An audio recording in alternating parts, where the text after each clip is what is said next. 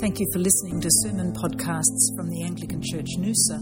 This is the fifth and final in our series on Exodus Let My People Go. This sermon was preached at Tewantin by Chris Johnson on the topic of the Ten Commandments.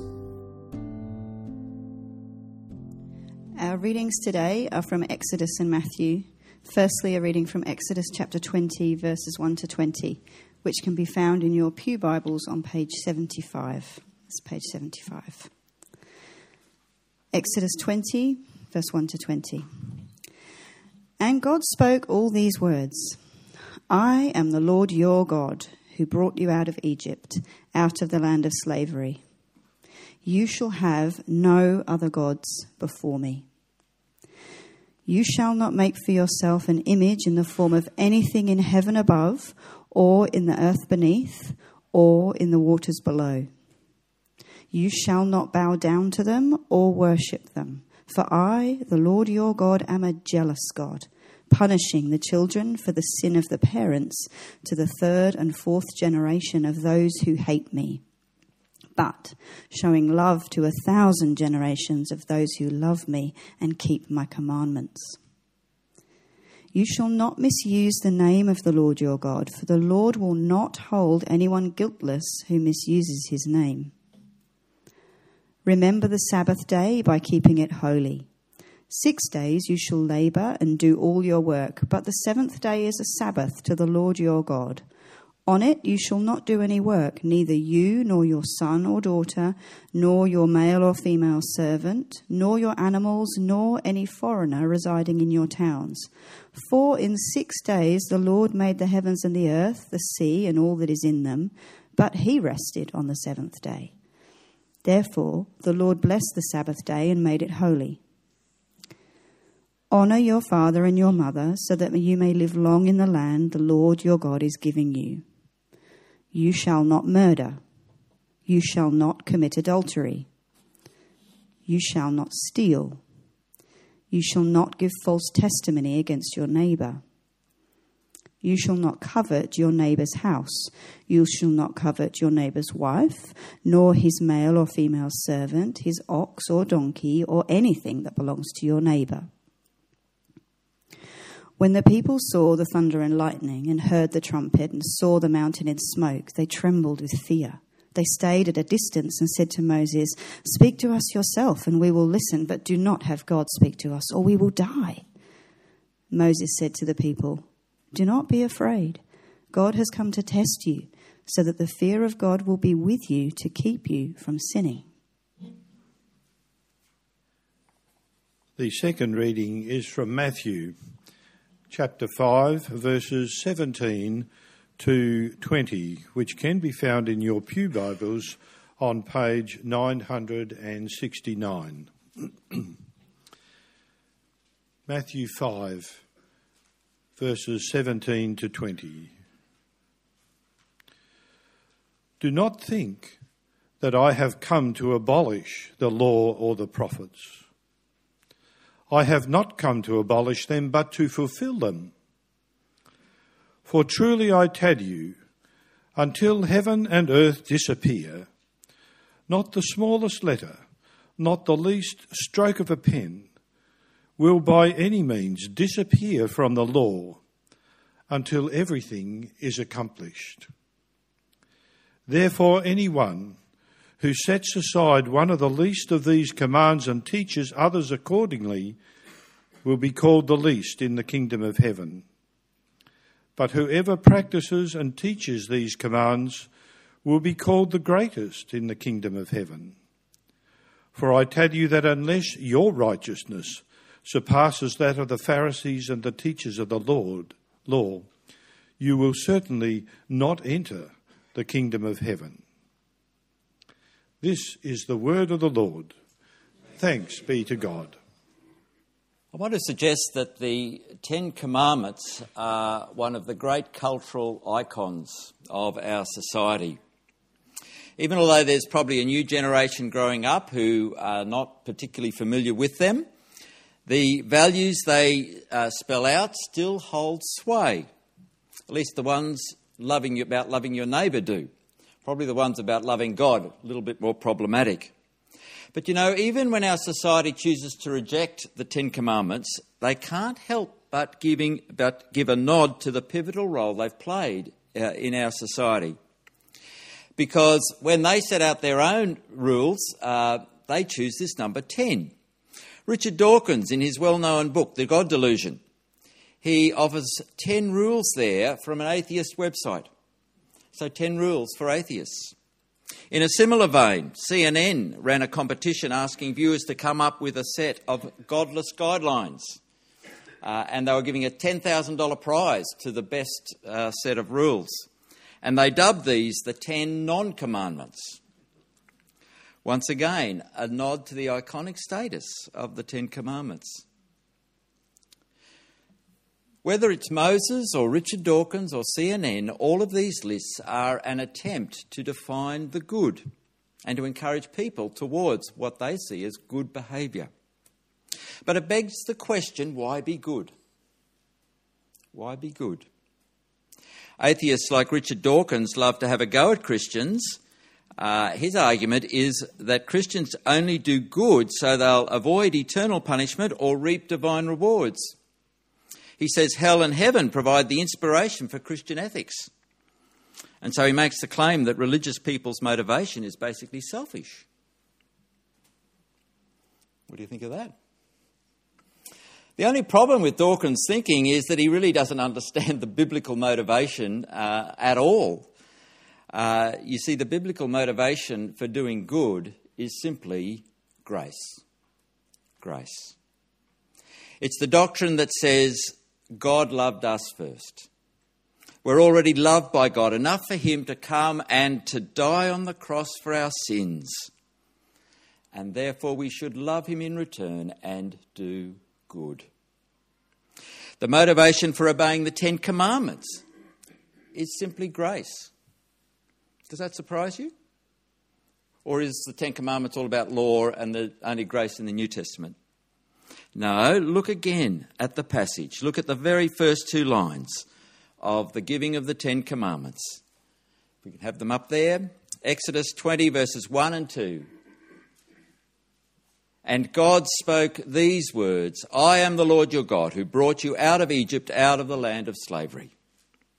Notice that here salvation precedes the giving of the law. At the start of the Ten Commandments, God's reminding his people that he's the one who's brought them out of Egypt, out of slavery. He's the one who saved them. It's already happened. And so God's saying, I love you. I've saved you. Now live like this. And note the very first words I am the Lord your God. God doesn't say, if you keep these rules perfectly, then I'll be your God. He doesn't say, well, if you can keep at least eight out of the ten, or if you can get 50% on all of them, you know, then I'll love you, then I'll, I'll, I'll make you my people. He simply says, I am the Lord your God. I have brought you out of Egypt, out of the land of slavery. My salvation has been there for you, all of grace, undeserved, unmerited favour. Uh, I am the Lord.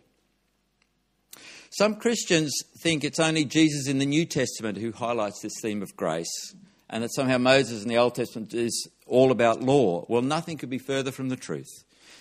In actual fact, grace is uh, the prominent theme of the Old Testament, just as it is the prominent theme of the New Testament. Think about our series. What have the first 19 chapters of Exodus all been about? The call of Moses, the plagues to force Pharaoh's hand, the Passover, and then the Exodus, Exodus itself. This is the great salvation story, my friends. And so God's saying, Look at what's just happened. Look at what's just happened. These chapters tell the story of my liberating love uh, to rescue from slavery in Egypt uh, and to bring you through the waters of the Red Sea. It's a wonderful story we've been he- hearing over the last four weeks. And so that's the context, you see, for understanding the Ten Commandments. And the pattern there is clear I've loved you, I've saved you. Now live like this. So let's look at uh, the commandments themselves.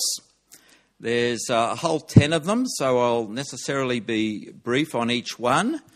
Uh, not going into a lot of detail except on the first two because I think they're foundational. So, the first commandment I am the Lord your God, you shall have no other gods before me. This is a call to take God seriously.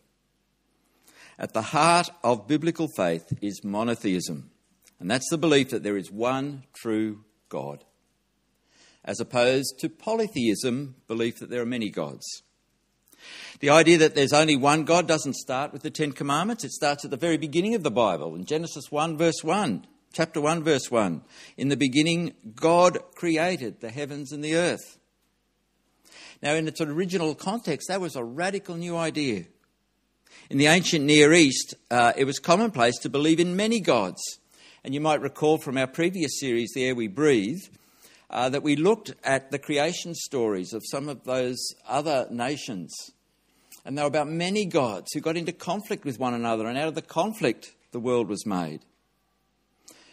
But in Genesis, there is one true living God. There is God, a single actor, who makes it all. And there's nothing left for anything, uh, any other deity.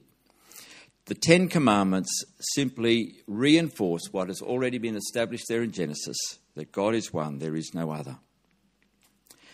And what the Bible goes on to do is to ground human behaviour in who this God is in the character of God. Be good because God is good. And we define good by the character of God as it's revealed in Genesis, as it's revealed in these Ten Commandments, as it's revealed throughout the rest of the Bible.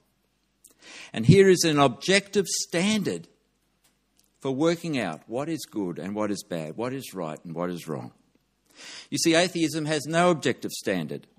Ultimately, it simply comes down to personal preference. Everyone simply works out their own idea of what's good for them and uh, gets on with it. And if you think about it for any length of time, that's not really a good foundation for a cohesive civil society, is it? Everybody doing their own thing. And uh, we're seeing the fruit of that as our society moves further away from God. I think uh, John Dickson puts it very well when he says this he says monotheism and morality are intimately linked. Only if there is a coherent ultimate reality imprinted on the world can there be objective moral principles. A way of life that aligns with reality and a way of life that does not.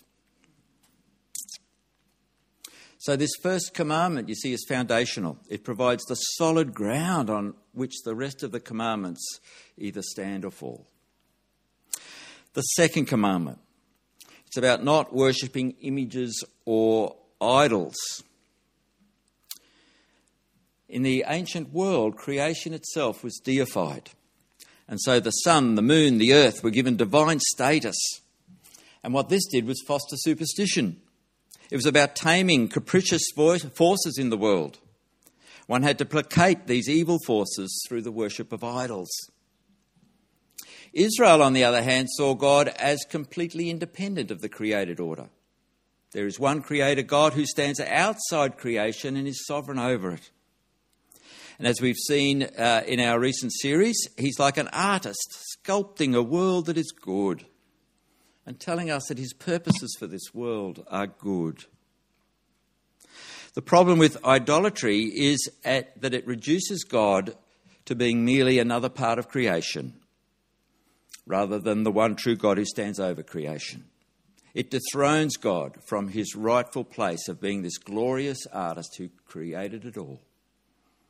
Now, the idols may be wooden and stone sitting on the top of a totem pole, or 21st century idols made of metal and glass.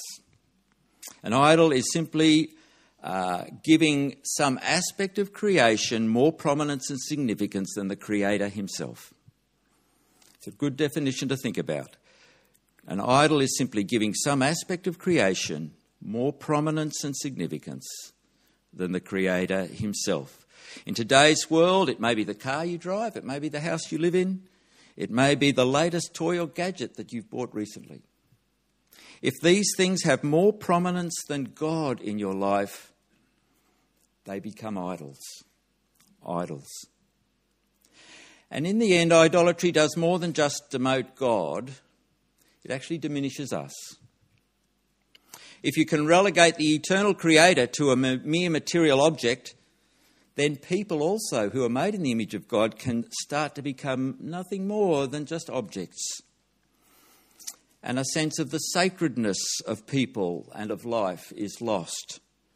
You see, idolatry eats away at our true humanity, uh, and it is to be shunned. To be shunned. The third commandment is to not take the name of the Lord your God in vain, or as the NIV puts it, to misuse the name of the Lord your God. And this, of course, ties in with what we've been saying about the first two commandments. If there's just one God who created everything, who has no rivals, then we should revere his name and treat him with enormous respect. That is a worthy goal in itself. God exists in his glory. We should revere for him for who he is. But this is also foundational for respect being shown for all human life. For if people are made in God's image, then we won't swear and carry on in front of them. We'll show them respect, even as we show respect to God. Uh, and so we are to uh, not take the name of the Lord our God in vain. We're not to misuse his name. We're to show honour and respect. The fourth commandment is to remember the Sabbath day, to keep it holy. And you'll notice in the text this commandment is directly tied in with the Genesis account of creation. In six days the Lord made the heaven and the earth, and on the seventh day he rested. And so there is a wonderful model of a godly lifestyle. And I wonder how much more healthy we would be in our society if we kept this commandment. Healthy emotionally, healthy physically. Because you see, the body needs rest to relieve stress, to recreate, to renew. And the soul needs rest through worship, to come before our God, to recognize who God is and find our place as His creature. That we're not God after all. and there is someone who is older and wiser and smarter and stronger, and to place ourselves uh, under His grace and His love afresh and to realize it afresh. And do you realize how good worship is for mental health? to just to know that, to know those basic truths and be renewed in them every Sunday here when you come uh, as God's people together. It gives you a sense of purpose in this cold, hard world, a sense of place. Uh, it is good for you. And so, uh, worship keeping is, is about keeping the Sabbath and giving God his rightful place. The fifth commandment. Here we move from honouring God now to honouring people. And specifically in the fifth commandment, to honour your father and your mother. We live in a society which tends to revere youth rather than age. And so this commandment points us to those who've gone before us, those who are older and wiser, to our parents. Of course, it doesn't mean all parents are wise, but it does mean showing a basic respect and caring for parents, especially into old age. Honour your parents. The sixth commandment you shall not murder. Well, if uh, Genesis is correct, if we're made in the image of God, then all human life is sacred. Now, I think most people, Christian or not, would accept this command. However, do you recall how Jesus took it one step further? In the Sermon on the Mount, he says it's not just murder which brings people into judgment, but being angry with a brother or sister. You see, Jesus is looking not just to the act of murder, but what's going on beneath the surface. Anger is the precursor to murder. And when you get angry, you can either direct it all to the person who's upset you, or you can take it to the Lord. To take it to the Lord and let Him deal with it. To let it fester and direct it towards other is to be on a very dangerous path. Uh, and so, thou shalt not murder. Don't let it even start with anger. The seventh commandment you shall not commit adultery. Once again, Jesus defined this in terms of the heart. He said to look at a woman lustfully is to commit adultery in your heart. And this is about, once again, treating people with respect for all the reasons we've already had in the first six commandments. It's not about denying sexual desire because, as we know in Genesis, God made us male and female. And He said the two shall become one flesh. So, sex is His idea, it's something that is good in the creation. But this commandment is about honouring the sexual relationship by putting certain boundaries around it that are there for our protection. This law is here for our protection. Now, it may not be the law of the land, like murder is, but it's still a very important law for our lives. It preserves marriages, it saves families. It's a law that is there for our good. Next is the eighth commandment you shall not steal. And I'm going to cover this when I get to the tenth, so we'll jump over it for now because it is very much related to coveting. But the ninth commandment you shall not give false testimony against your neighbour. So this is about not giving false witness in a court of law, but it also extends to any kind of falsehood towards your neighbour. It may be a malicious lie, or just idle gossip, or a half truth. All of those can destroy another person, a person made in the image of God. And they are not the behaviours of a person who claims to believe in God. So be honest and true, do not give false witness. And then finally, the tenth commandment you shall not covet. Have you coveted your neighbour's ox or donkey lately? Probably not. But there's plenty else out there to covet, isn't there? in our materialistic world. And at this point, I also want to bring in uh, the eighth commandment of not stealing, because where does the act of stealing begin? By coveting what somebody else has uh, and wanting it for yourself. But if you've mastered covet, coveting, if you're not coveting, then you won't want to steal. You'll cut this off at its root. Uh, in fact, I want to suggest that if you can master this one, uh, then you're well on the way to all the other commands. They will fall into place. Because you know what? To not covet is to be content. Content with what you have, content with who you are before God, and to know that He's your loving Heavenly Father and that He will provide for you. And therefore, you don't have to covet uh, what other people have. And I want to point you again to Jesus' teaching in the Sermon on the Mount, where Jesus says this He says, Do not worry, saying to yourself, What shall we eat? What shall we drink? Or what shall we wear? For the pagans run after these things in an idolatrous way. They really think that's going to meet their deepest needs, and, and, and it's an absolute travesty uh, that they run after these things. But Jesus says this He says, Your heavenly Father knows that you need them. Yes, we do need them for our physical existence. He says, But seek first His kingdom and His righteousness, and all these things will be given to you as well. So, my friends, uh, there you have it the enduring Ten Commandments. What a great way to live! A great way to live. If only we could do it totally. totally. But do we? No. No, we fail. The wonderful thing, though, about the biblical gospel uh, is that God's grace gives us not only the motivation to, to strive for these ideals, but it also gives us, us the forgiveness when we fail. And if you look at the rest of Exodus and then on into Leviticus and Numbers and Deuteronomy, and the rest of the law, uh, you discover the sacrificial system that God set up, knowing that people would fail, but offering them forgiveness.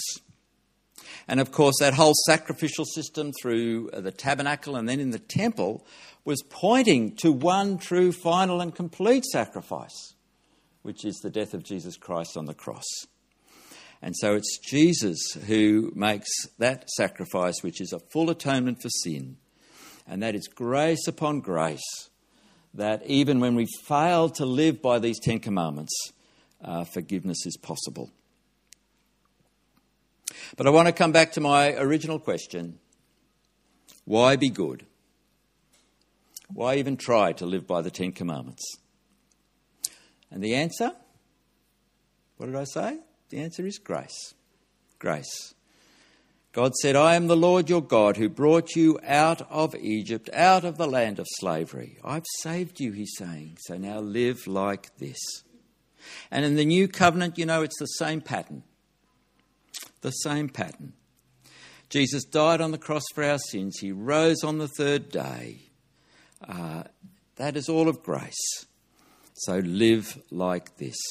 And I think uh, this passage from Titus sums it up very well where Paul says this When the kindness and love of God our Saviour appeared, he saved us, not because of righteous things we had done, but because of his mercy, the mercy of his death and resurrection. And then a couple of verses later, he gives the motivation then for good behaviour. In verse 8, he goes on to say, I want to stress these things so that those who have trusted in God may be careful to devote themselves to doing what is good. So salvation is not a reward for good behaviour. No, it should be the inspiration for good behaviour. And as we understand more and more of God's grace, we uh, indeed want to be good. I want to encourage you to live by the Ten Commandments, but do it because you know you've been saved by grace, uh, by that great redeeming grace of our Lord Jesus Christ on the cross. Amen. The Anglican Church Noosa is an evangelical Anglican church on the northern end of the Sunshine Coast, Queensland, Australia. Our vision is living to love and proclaim Jesus. Our core values are being Christ centred, Bible based, Spirit led, and mission shaped. If you have found this sermon helpful and would like to contribute to the ongoing ministry of ACN, please go to our website anglicanchurchnoosa.org forward slash giving. Thank you for listening.